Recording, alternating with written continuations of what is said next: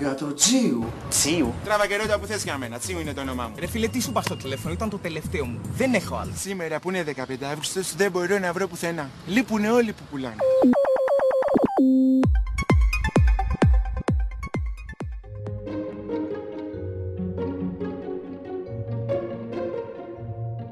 Τι εξυπηρετεί η αναβίωση του Τσίου στο θέατρο, πόσο πετυχημένη είναι μια μεταφορά ενός έργου τόσο χειροποιήτου από το κινηματογράφο στη σκηνή, εξακολουθεί να αντανακλά τη ζωή της Αθήνας 18 χρόνια μετά την πρώτη του προβολή. Είμαι ο Χρήστος Παρίδης και σήμερα θα μιλήσουμε με τον κριτικό κινηματογράφου Άκη Καπράνο για τη μεταφορά της ταινίας Τσίου του Μάκη Παπαδημητράτου στο θέατρο Βοτανικός. Για να μην χάνετε κανένα επεισόδιο της σειράς podcast της Life of the Review, ακολουθήστε μας στο Spotify, στα Apple και στα Google Podcast. Είναι τα podcast της Life.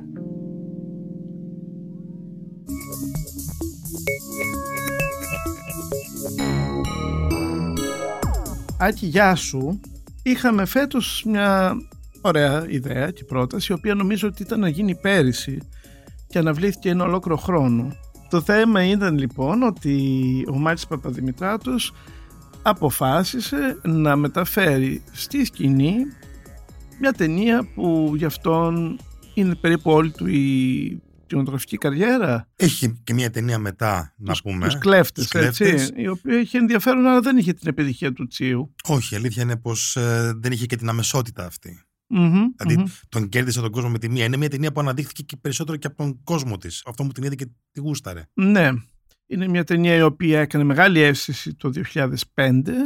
Εξακολουθεί να αγαπιέται από ό,τι διαβάζω, δηλαδή τη βλέπουν την έχουν δει ένα εκατομμύριο άνθρωποι μόνο στα social media και προφανώς ήταν και αυτός ο λόγος που αποφάσισε να την ε, επαναφέρει στη σκηνή. Βέβαια όταν λέμε σκηνή είναι μια παράξενη σύμβαση αυτή που είδαμε στο Θέατρο Βοτανικός που δεν είναι πραγματικό θέατρο, είναι ένα κέντρο νυχτερινό μεγάλο, μεγάλος χώρος. Υπάρχει μια χαλαρότητα, καλοκαιρινή και όχι μόνο. Είναι δροσερό με τους καναπέδες του. Δηλαδή. Ναι, ακριβώς. Και μια σκηνή η οποία δεν είναι κανονική σκηνή θεάτρου, είναι πολυεπίπεδο και με έναν παράξενο τρόπο μεταφέρει την ίδια μεσότητα που είχε και έχει η ταινία ζωντανά μπροστά μας. Ναι, νομίζω ότι ο χώρος έχει και μια ε, σχέση με αυτό. Παίζει και ένα ρόλο. Ε, Δηλαδή, μ, και μόνο που η σκηνή είναι στο ίδιο επίπεδο, ξέρεις, εγώ είχα την αίσθηση πριν ξεκινήσει η παράσταση ότι ίσως προκύψει και κάποιο interaction των ηθοποιών με τον κόσμο έτσι όπως ήμασταν μαζί. Τελικά αυτό δεν προέκυψε. Όχι εμένα, αλλά νομίζω ότι δεν είναι τόσο άδικο, διότι όταν μπαίνουν οι ηθοποιοί ένα-ένα ξεχωριστά, παρουσιάζονται με το πραγματικό τους όνομα, έτσι δεν είναι; Ναι, έτσι είναι. Δηλαδή, μας μπάζει σε μια πραγματικότητα η οποία με τα βίας κρατάει τη σύμβαση του θεάτρου. Έχει χιούμορ βέβαια αυτό. Έχει ε, αυτό που, ένα στοιχείο που το σινεμά σε, σου το μεταφέρει με έναν άλλο δικό του τρόπο. Δηλαδή με τη μαγεία της εικόνας που σε βάζει και σε ταξιδεύει μαζί του. Εδώ λοιπόν αν με ρωτούσε κάποιος θα έλεγα ότι η πρώτη επιτυχία της παράστασης είναι αυτή. Πόσο κοντά νιώθει το κοινό, εμείς οι θεατές, με τα δρόμενα, τα οποία βέβαια είναι και πάρα πολύ γνωστά. Λοιπόν, ας ξεκινήσουμε την κουβέντα μας, γιατί εσύ ξέρεις ε, ίσως πολύ καλύτερα από μένα τη ταινία, το πέντε που πρωτοπαρουσιάστηκε, τι αίσθηση ακριβώς έκανε, θυμάσαι; Θυμάμαι την αίσθηση στο φεστιβάλ ε, Θεσσαλονίκης ε, πως ε, καταρχάς επιτέλους βλέπουμε κάτι το οποίο είναι και λίγο χαλαρό ε, και λίγο αστείο. Δεύτερον, είχε ενδιαφέρον και τότε, φαντάζομαι πολύ περισσότερο τώρα, πως ε, το χιούμορ προκύπτει από καταστάσεις, να το πούμε έτσι, θλιβερές καταστάσεις, ε, καταστάσεις με τις οποίες ενδεχομένως κάποιος θα σου έλεγε πως με αυτά δεν κάνουμε πλάκα, με αυτά δεν αστειευόμαστε, αλλά παρόλα αυτά η ταινία κατόρθωνε και να αναδείξει το χιουμοριστικό των καταστάσεων, αλλά και να καταγράψει μια πραγματικότητα δίχως ποτέ να νιώθεις πως την εκμεταλλεύεται. Πως ε, συμβαίνει αυτό που λέμε exploitation. Δεν, δεν είχε μια τέτοια φύση. Αντιθέτως, ξέρεις, ήταν και μια ευχάριστη ταινία μέσα σε όλη αυτή την μαυρίλα του πραγματικού πλαισίου από το οποίο εμπνέεται. Νομίζω αυτό ήταν που είχε κάνει περισσότερο εντύπωση τότε. Εγώ που την ε, είχα να τη δω πολλά χρόνια και είδα πρώτα την παράσταση και μετά δεν μπόρεσα να αντισταθώ, είδα και ένα μέρος της ε, online. Έχω την αίσθηση ότι έβλεπα κάτι το οποίο είχε φέρει τον Μάκη Παπαδημητράτου σε μια θέση όπου ήθελε να δείξει μια αισιόδοξη πλευρά των ε, καταστασεων Εξού και του happy end, το πούμε Ναι. έτσι. Κάτι άλλο που είναι χαρακτηριστικό στη ταινία τουλάχιστον και στη παράσταση εκ των πραγμάτων είναι ότι δεν μιλάμε για περιθώριο, για άγριο περιθώριο. Μιλάμε για ανθρώπους οι οποίοι είναι, ανήκουν μάλλον σε μια μικρομεσαία τάξη. Ναι, σωστά. Δηλαδή, ακόμα και ο Τσίου, ο οποίος περιφέρεται σε μια άδεια Αθήνα απεγνωσμένος να βρει τη δόση του, δεν είναι ένα, ένας κουρελιασμένος, Ναι, δεν είναι κλωσάρ. Δεν, δεν είναι ξέρω εγώ. κλωσά, δεν είναι λούμπεν. Είναι ένα παιδί το οποίο, όπως πολλά παιδιά εκεί έξω, έχει ανάγκη, είναι τοξικό εξαρτώμενος. Πιο λούμπεν μοιάζει η αδελφή του, η οποία τα έχει με έναν α, ας πούμε μαφιόζο ή πώς να τον ε, χαρακτηρίσεις, τον Στέλιο. Ναι. Οπότε αβίαστα φτάνει μέχρι το τέλος, ένα χρόνο μετά δηλαδή. Εξάλλου νομίζω αναφέρει η αδελφή στον, α, η οποία τη λένε Στέλλα. Νομίζω ναι. Ναι. Πώς, πώς έχουν χάσει και τη μητέρα τους και πώς Όχι, όλο αυτό έχει... Αυτό το λέει ο Τσίου. Αυτό που λέει Α. αυτή στον ε, φίλο της, τον μαφιόζο, Ναι. είναι ότι έλα βρε Στέλιο, σίγουρα θα μπει στη Μεθοδόνη.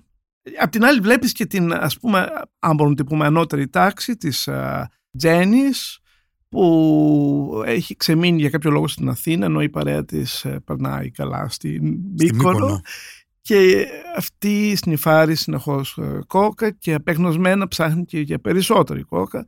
Και μάλιστα όλοι ετοιμάζονται για ένα πάρτι που ποτέ δεν βλέπουμε. Ναι. Δεν ξέρω τι αρνητικά υπόθηκαν τότε το 5. Δηλαδή αν κάποιος έδωσε ή θέλησε να το δει κριτικά. Κοίτα, τότε κανείς δεν είχε αγγίξει το θέμα. Δεν θυμάμαι να διαβάζω κριτική που να υποστήριζε πως ξέρεις, ε, δεν μπορείς να κάνεις πλάκα με αυτά. Ε, Η κριτική δεν ήταν πάνω σε αυτό. Η κριτική αφορούσε περισσότερο στην κατασκευή της ταινίας που σε κάποιους έδειχνε πολύ πρόχειρη, πολύ φτιαγμένη, ξέρεις, on the spot, που αυτό για κάποιους άλλους ήταν στα θετικά της ταινίας. Και ένας από αυτούς είμαι και εγώ, που μέσα σε όλον αυτόν τον αυθορμητισμό που έβλεπα, υπήρχε κάτι Ναι. ευχάριστο σε όλο αυτό, κάτι το ζωντανό. Είναι μια handmade ταινία και πολύ νεανική επίσης. Και πολύ νεανική. Έτσι, δηλαδή είναι αυτό που περιμένεις από ένα νεαρό κινηματογραφιστή στα πρώτα του βήματα. Να πάρει τη κάμερα και να γυρίσει με μια παρέα ενδεχομένως στους γνώριμους δρόμους της Αθήνας και τις γειτονιές μια ταινία για κάτι το οποίο πιθανόν να του είναι πολύ οικείο. Δεν εννοώ με αυτό κάτι που δεν ξέρω και δεν με αφορά.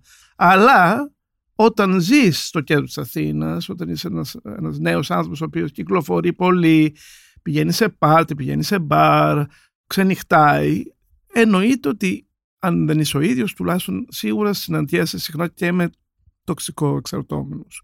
Και είχε και μία καλώς εννοούμενη τρέλα αυτή η απόφαση. Ότι πάμε να κάνουμε μία ταινία γι' αυτό και για μένα δεν είναι και τυχαίο πως αυτή η ταινία έρχεται δύο χρόνια μετά το Σπιρτόκουτο, χωρίς να λέω πως είναι τελείως επηρεασμένος ο Μάκης από αυτό, αλλά σίγουρα υπήρχε το προηγούμενο του πάμε να κάνουμε μία ταινία όπως μπορούμε. Με μία βιντεοκάμερα και με Ναι. φίλους δικούς μας Ε, Εξάλλου είχε και ένα πρωταγωνιστή της του Σπιρτόκου. έτσι. Τον Ερίκο Τολίτσι. Ναι.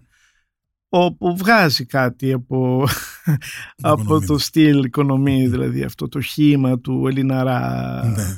ψιλομαφιόζου, ο οποίος δεν είναι και τόσο μαφιόζος, φοβάται την ιδέα του της πρέζας, έτσι, δεν θέλει να μπλέξει με αυτό. Δεν μπλέκουμε με αυτά. Ναι, στέλνει μάλιστα τον, α, τον πρωτοπαλή καρότο, ας πούμε, να το κάνει. Να ψάξει για πρέζα για να βοηθήσει τον αδελφό της φίλης του, που της έχει αδυναμία προφανώς, γιατί τον ίδιο τον Τσίου δεν τον χωνεύει καθόλου. Ναι. Γίνεται λοιπόν ένα κουβάρι καταστάσεων με ανατροπές που πράγματι είναι μια ωραία κομμωδία και ξέρεις κάτι, τώρα που το σκέφτομαι, στο σινεμά των νέων ανθρώπων δύσκολα βλέπεις πετυχημένη κομμωδία. Είναι μια, ας το πούμε και λίγο μαύρη κομμωδία, αν, λόγω θέματος το εννοώ Μμμ. αυτό, όχι γιατί έχει τίποτα το ιδιαίτερα μαύρο. Και θα έλεγα λοιπόν αυτό, ότι ίσως η έκπληξη ήρθε και για αυτό το λόγο. Ότι επιτέλους είδαν μια κομμωδία που ήταν μέρος της εποχής τους. Δεν ήταν μια κομμωδία του 60 με κομικούς της εποχής από αυτά που βλέπουμε κάθε βράδυ στη τηλεόραση ήταν κάτι που τους εξέφραζε. Δεν είχε και καμποτινισμούς ας πούμε όπως έχουν και ελληνικές κομμωδίες ακόμα και σήμερα στο, στο σινεμά.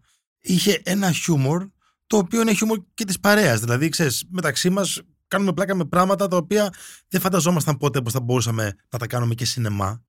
Άμα λέει μαλακής θα τον φυτέψω κάτω να πούμε. ε. Πού εξαφανίστηκες πάλι ρε Λαμόγιο, ε; Νόντα στο λαμόγιο. Ωπα ρε Γιαννάκη.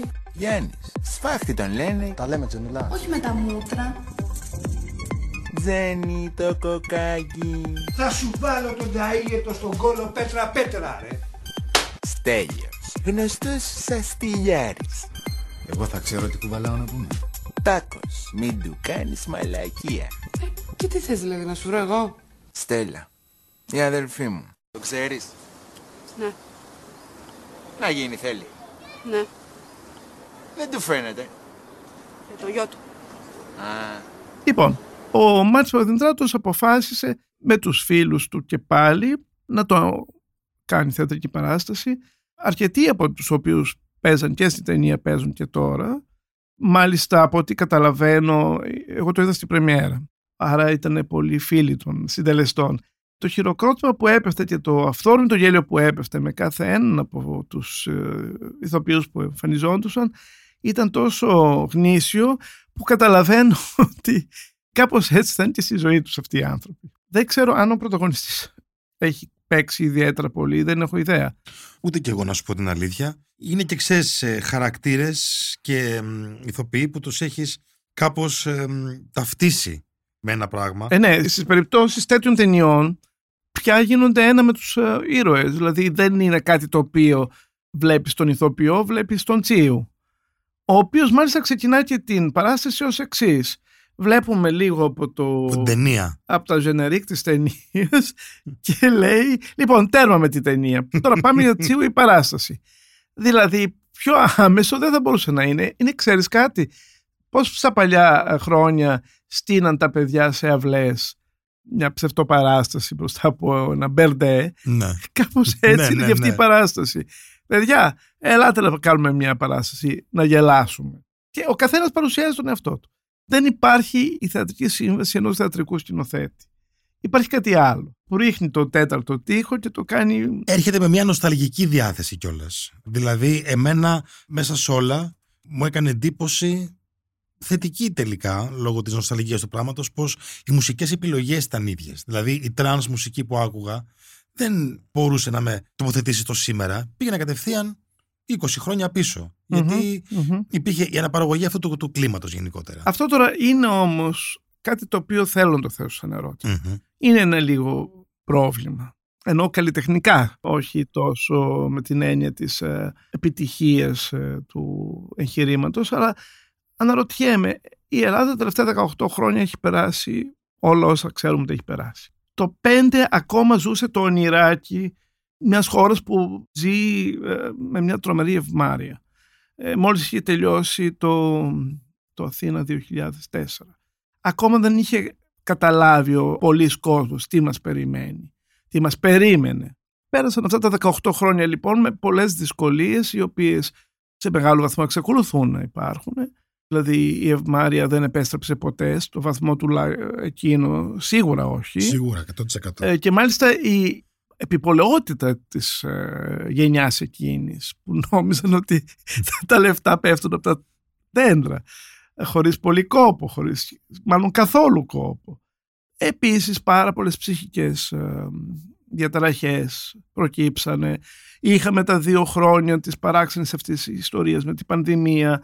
Φαντάσου λοιπόν έναν τσίου που είναι απελπισμένος και δεν έχει τη δόση του, κλειδωμένος σε ένα χώρο λόγω καραντίνας, λόγω lockdown Ναι. ε, ε, και άλλα πολλά. Επίσης για μένα που κυκλοφορώ στο κέντρο της Αθήνας ξέρω πολύ καλά ότι υπάρχουν γειτονιές που η εικόνα των τοξικό εξαρτωμένων ανθρώπων είναι απελπιστική. Βέβαια και τότε υπήρχαν, δηλαδή είναι χαρακτηριστικό ότι λόγω των ξένων επισκεπτών η αστυνομία είχε καθαρίσει την ομόνια γιατί κάθε βράδυ κοιμώντουσαν στα σκαλοπάτια πρίμπι το συντριβάνι που υπήρχαν ε, στο κέντρο της πλατείας. Τώρα αυτά είναι, σκοτεινιάζουν ο- την κουβέντα μας γιατί η ταινία δεν είναι αυτό. Η ταινία είναι κομμωδία και αισιόδοξη ας πούμε ταινία. Αλλά από την άλλη τι κάνει κανείς με αυτό το πράγμα; Δηλαδή ή δεν το αγγίζει καθόλου όπως δεν το άγγιξε ο Μάτης Παπαδημητράτος ή αν περάσει το μυαλό ότι πρέπει να το κάνει πραγματικά θα κάνει μια δραματική στροφή. Η αλήθεια είναι πως παρότι είναι ένα ζήτημα το οποίο μας απασχολεί, με το οποίο ερχόμαστε καθημερινά σε επαφή, δεν ξέρω ταινίες ελληνικές που να το έχουν πιάσει. Δηλαδή, αν βγάλω το Τσίου, δεν μπορώ να θυμηθώ μια άλλη ταινία που να έχει μιλήσει για τους ε, τοξικομανείς και που να τους έχει τοποθετήσει σε πρώτο ρόλο. Ενθυμούμενος ξανά την ταινία, μπορώ να πω πως εκτός από το χιούμορ, έβλεπα και πράγματα ακριβώς επειδή εκείνη την εποχή όλα ήταν τόσο ρόδινα ότι ξέρετε κάτι, ναι μεν εμείς θα κάνουμε την πλακίτσα μας αλλά υπάρχει και αυτό υπάρχει και αυτό, υπάρχει και αυτό υπάρχουν, υπάρχουν αυτά τα προβλήματα σήμερα, χθες μάλλον βλέποντας την παράσταση ήταν λίγο, sorry κιόλας για την έκφραση, ήταν λίγο mindfuck το ότι επέστρεφα σε μια παλαιότερη Ελλάδα μέσα από ένα τόσο σκοτεινό θέμα αλλά και πάλι, ξέρεις είχα και την ε, από πίσω στο, στο πίσω μέρος του κεφαλιού μου την νοσταλγία για μια Ελλάδα που τα πράγματα ήταν πιο άνετα, πιο χαλαρά, πιο ευχάριστα. Το νοσταλγικό κομμάτι του τσίου, του θεατρικού ε, τσίου λειτουργήσε θετικά μεν, αλλά νομίζω πως στο θεατρικό εξαφανίστηκε αυτό το έστω και μικρό κομμάτι κοινωνικής κριτικής που υπήρχε στην ταινία. Ακριβώς γιατί όταν έβλεπες την ταινία τότε ήσουν σε μια πολύ καλύτερη θέση από τη θέση που είσαι σήμερα. Και επίσης όταν βλέπεις κάτι με νοσταλγική διάθεση αφήνεσαι τελείως σε αυτό. Είναι λες και η νοσταλγία γίνεται το, το μαγικό χαλί στο οποίο ανεβαίνεις και σε ταξιδεύει. Φαντάζομαι αυτό συμβαίνει γιατί όλοι θέλουν να επιστρέψουν σε εκείνη την κατάσταση. Και επειδή υπάρχει μια αυταπάτη ότι η Ελλάδα προχωράει μπροστά, Ναι. επουλώνονται κάποιες πληγές, σίγουρα δεν επουλώνονται όλες οι πληγές, ίσως εν μέρη δίνει μια αίσθηση ή αυτή επιδιώκουμε να, να, Να είναι η βλέπουμε αίσθηση, ναι. ότι, ότι τα πράγματα αλλάζουν. Ίσως γι' αυτό το ένιωσες αυτό. Από την άλλη θα είχα πολύ μεγάλη περιέργεια να μάθω έναν σημερινό εικοσάρι που όταν γεννιόταν η ταινία μόλις είχε γίνει και δεν την είδε δηλαδή ως ε, νέος άνθρωπος γιατί τότε απευθυνόταν σε νέους ανθρώπους οπωσδήποτε τι θα είχε να πει για αυτό το για την ταινία. Βέβαια εσύ μου έλεγες ότι το κοινό χθες το βράδυ που πήγες και είδες την παράσταση ήταν μεγάλης γκάμας, έτσι. Μεγάλης γκάμας, αλλά σίγουρα δεν είδα ένα κοινό το οποίο έχω συνηθίσει να βλέπω σε θεατρικές παραστάσεις. Ήταν και πιτσιρικάδες, τύποι, ξέρεις, με τατουάζ, χαλαροί. Ε, δηλαδή, Όταν λες πιτσιρικάδες εννοείς ανθρώπους που έχουν μια εκτεταμένη μετεφηβεία ή είναι πραγματικούς πιτσιρικάδες; και πραγματικούς και αυτό που είπες. ίσως αυτό που είπες λίγο περισσότερο. γιατί Αυτό γιατί οι που είπες. πρωταγωνιστές, δηλαδή ο Παρίσις, σωστά το λέω το όνομά του. Νομίζω Ε, ναι. Ο Μάτης Παπαδημητράτος ο ίδιος, ο οποίος εξακολουθεί να διατηρεί μια πάρα πολύ νεανική ε, ίδιος είναι. ε, φιγούρα. ίδιος με την έτσι. ταινία. Και ο Αλέξανδρος Παρίσης, Ναι. ε, όπως βλέπω εδώ πέρα ότι λέγεται, μοιάζουν σαν να μην πέρασε ο χρόνος από πάνω τους. Αλλά πέρασε. Και ναι, μεν για τη ζωή τους την ίδια είναι ωραίο το ότι παραμένουν φο- ε, Και μπράβο τους λέει, και υπέροχο είναι αλλά αυτό. αυτό που αναρωτιέμαι επιμένω ότι δεν μου έχει δοθεί απάντηση. Κατά πόσο αντανακλά το σήμερα. Νομίζω πως η προσπάθεια του Μάκη να μείνει τόσο πιστός ε, στην ταινία λειτουργήσε θετικά γιατί υπήρχε μια γέφυρα, μια συνέπεια του θεατρικού με την ταινία και αυτό για μένα είναι υπέρ γιατί ας πούμε δεν είμαι από τους φίλους της ε, θεατρικής μεταφοράς του σπιρτόκου του δεν, το, δεν πέρασα καλά δεν μου άρεσε δηλαδή κάτι μου χτύπησε, κάτι μου κλώτσισε Εννοείς η εκεί πέρα. τελευταία μεταφορά, τι έχει Ναι, γίνει ναι, στο ναι. παρελθόν. ναι, η, η τελευταία μεταφορά, ναι, το, το musical το Ναι. musical.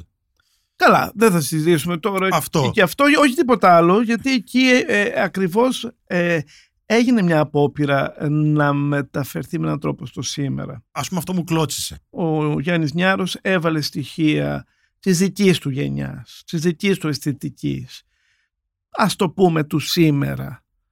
Ε, αν και νομίζω ότι είναι αόριστη η χρονική στιγμή στην, ε, στο musical. Λοιπόν, δεν θα πάμε εκεί Οκ, γιατί ναι, ναι, δεν ναι. έχει και νόημα. Απλά ερχόμενος από εκεί, μου άρεσε το Τσίου από την άποψη του ότι πέρασα ευχάριστα, μου θύμισε πάρα πολύ την ταινία, με κράτησε στην ίδια κατάσταση, στο ίδιο state of mind ας πούμε, ε, βλέποντας την ταινία, σε μια πιο χαλαρή εκδοχή της και επίσης εμ, είναι και μια παράσταση η οποία τρέχει. Δηλαδή είναι 80 λεπτά νομίζω, δεν είναι παραπάνω από αυτό. Βέβαια, από την άλλη, απογυμνώνει λίγο το έργο. Δηλαδή, βλέπεις ο- αυτό που μου είπες πριν λίγο, ότι δεν υπάρχει κοινωνική κριτική, το παρακάνει ε, ελαφρύ η θεατρική μεταφορά.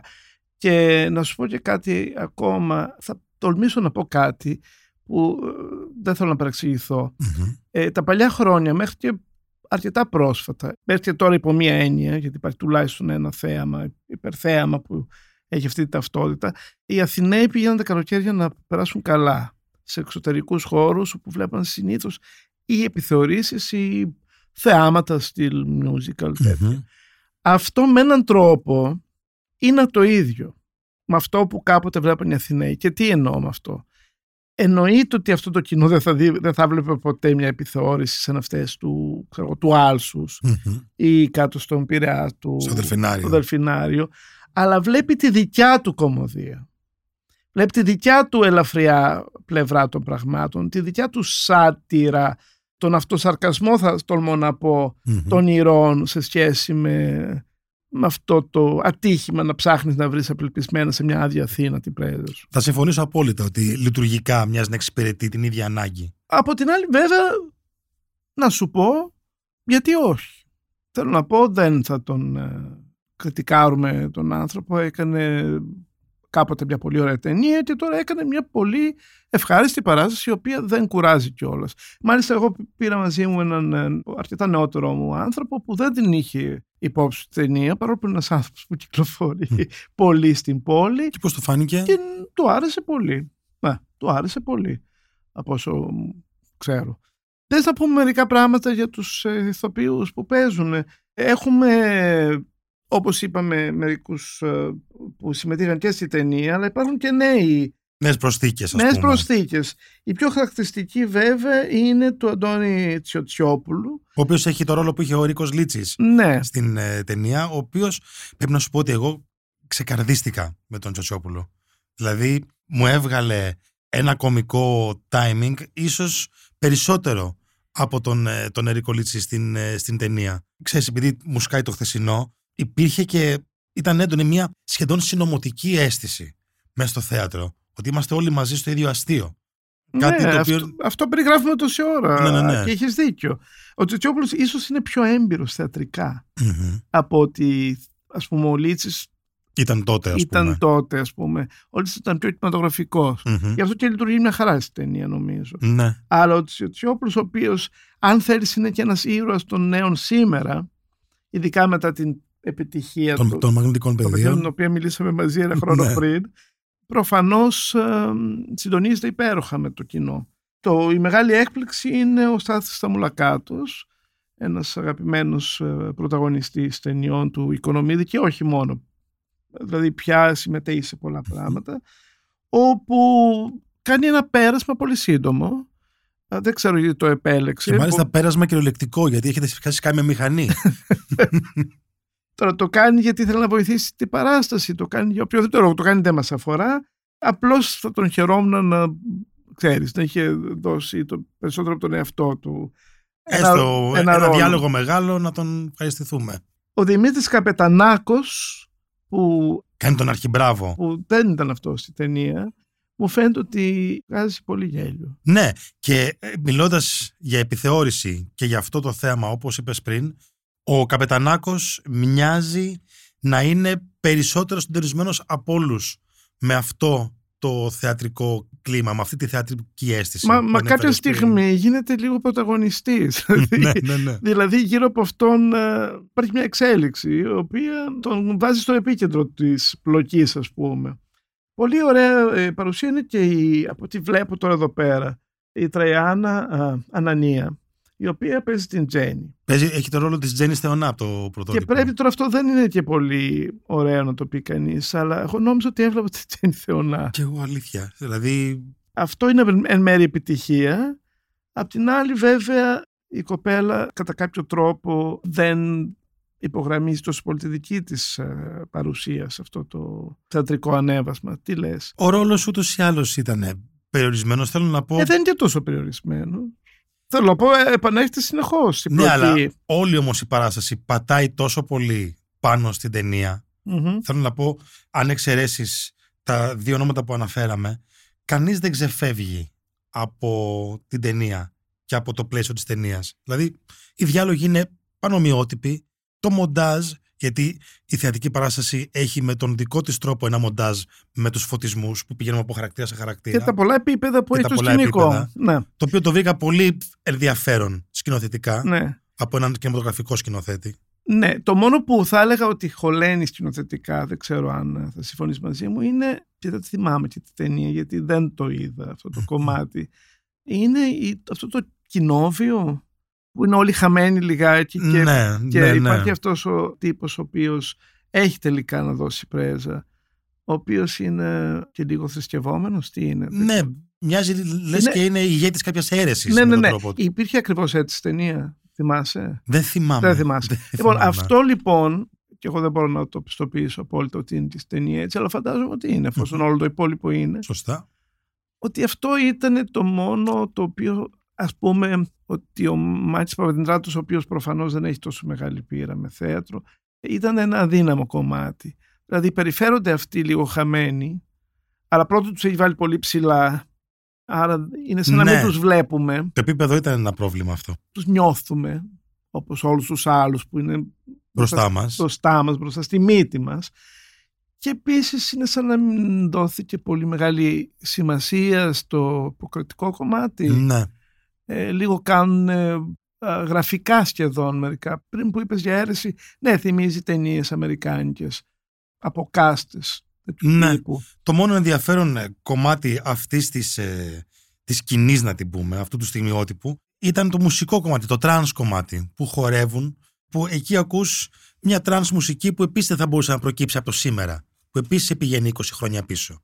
Δηλαδή, ακόμα και εκεί, νομίζω ότι κυριάρχησε η νοσταλγική διάθεση. Επανέρχεσαι συνεχώς στη λέξη νοσταλγία και αναρωτιέμαι όλο και πιο πολύ τι μπορεί να πει αυτή η παράσταση σε σημερινούς εικοσάριδες. Μήπως και αυτοί θα το δούνε σαν ε, μια ρετρό Νομίζω ότι έτσι θα το δουν. ιστορία. Νομίζω ότι έτσι θα το δουν. Θα πούνε καταρχάς, κοιτάξτε με τι γελούσαν τότε, γιατί όπως το θεατρικό αναπαράγει πλήρως ε, τους ε, διαλόγους, ενδεχομένως εάν μια τέτοια ιστορία ξαναγραφόταν σήμερα, θα ήταν λίγο πιο προσεκτική σε κάποια πράγματα, ίσως κάποιες λέξεις να μην ακουγόντουσαν, κάποιες καταστάσεις να μην ακουγόντουσαν, θα ήταν λίγο αμβλημένες οι γωνίες. Από την άλλη, αν σκεφτώ τι έχει ακουστεί από τις ταινίες του Γιάννη Κονομίδη, εμένα μου φαίνονταν σχεδόν σεμνότυφη η- το λαγκάζ του, Ναι, ναι, ναι, ναι. ναι. του αυθεντικού τσίου. Σκεφτόμουν ότι σίγουρα στον δρόμο οι άνθρωποι, τι στον δρόμο, οπουδήποτε, μιλάνε πολύ πιο αθυρόστομα, πολύ πιο χαλαρά, πολύ πιο ανα- απενοχοποιημένα απ- απέναντι στα, στα σεξουαλικά τους και σε, όχι μόνος, στα πάντα. Από την άλλη, όταν κάνεις μια παράσταση για όλο τον κόσμο, εκεί μπορεί και να λίγο να προσέξεις. Έτσι δεν είναι; Ναι, αλήθεια είναι αυτό. Αλλά από την άλλη, για σκέψου ότι στο σπιρτόκουτο που εσένα δεν σου πολύ άρεσε, λεγόντουσαν Φρικτά πράγματα. ε, τα πράγματα όπως, ε, όπως έχουν. Αλλά ναι, πιστεύω ότι οι πιτσιρικάτες σήμερα θα το, θα το δούνε κάπως έτσι και το χιούμορ περισσότερο θα το δούνε κάπως έτσι. Δεν υπάρχει αυτό το, το μετασχόλιο ας πούμε που κυριαρχεί στις ε, χιουμοριστικές ε, παραστάσεις ε, σήμερα και ε, νομίζω ότι αυτή η απλότητα εν τέλει είναι που σε κερδίζει στο θεατρικό όπως σε κέρδιζε και στην ταινία.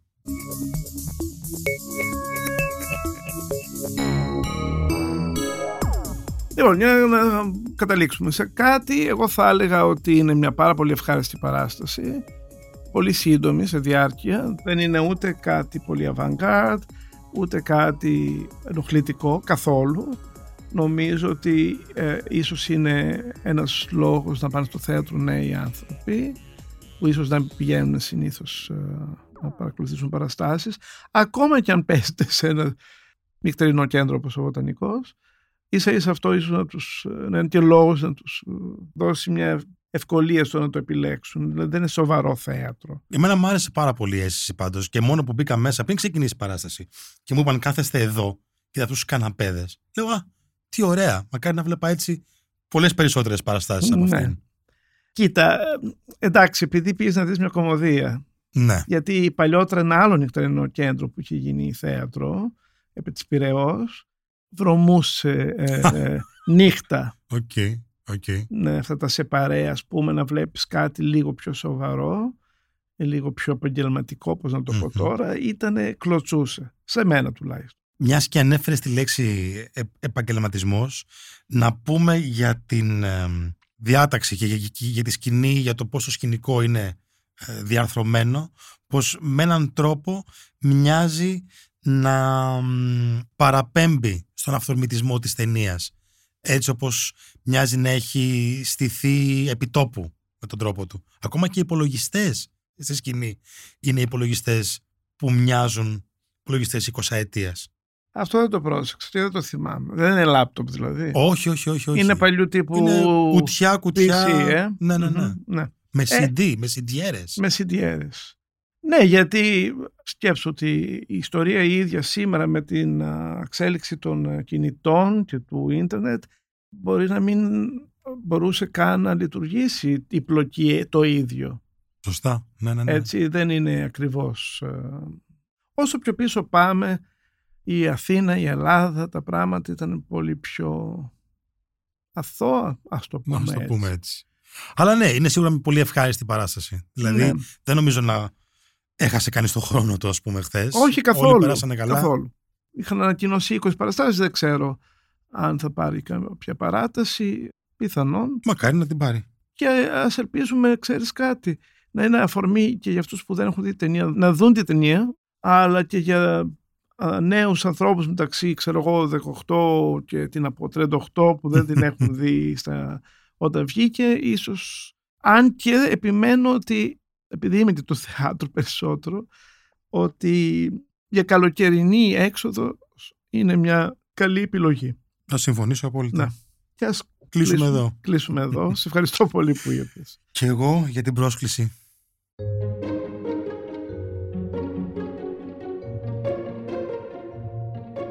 Είμαι ο Χρήστος Παρίσι. Σήμερα μιλήσαμε με τον κριτικό κινηματογράφο Άκη Καπράνο για τη μεταφορά της ταινίας Τσίου του Μάκη Παπαδημητράτου στο θέατρο Βοτανικός. Για να μην χάνετε κανένα επεισόδιο της σειράς των podcast της LiFO The Review, ακολουθήστε μας στο Spotify, στα Apple και στο Google Podcast. Ηχοληψία, επεξεργασία και επιμέλεια Γιώργος Ντακοβάνος και Μερόπη Κοκκίνη. Ήταν μια παραγωγή της LiFO. Είναι τα podcast της LiFO.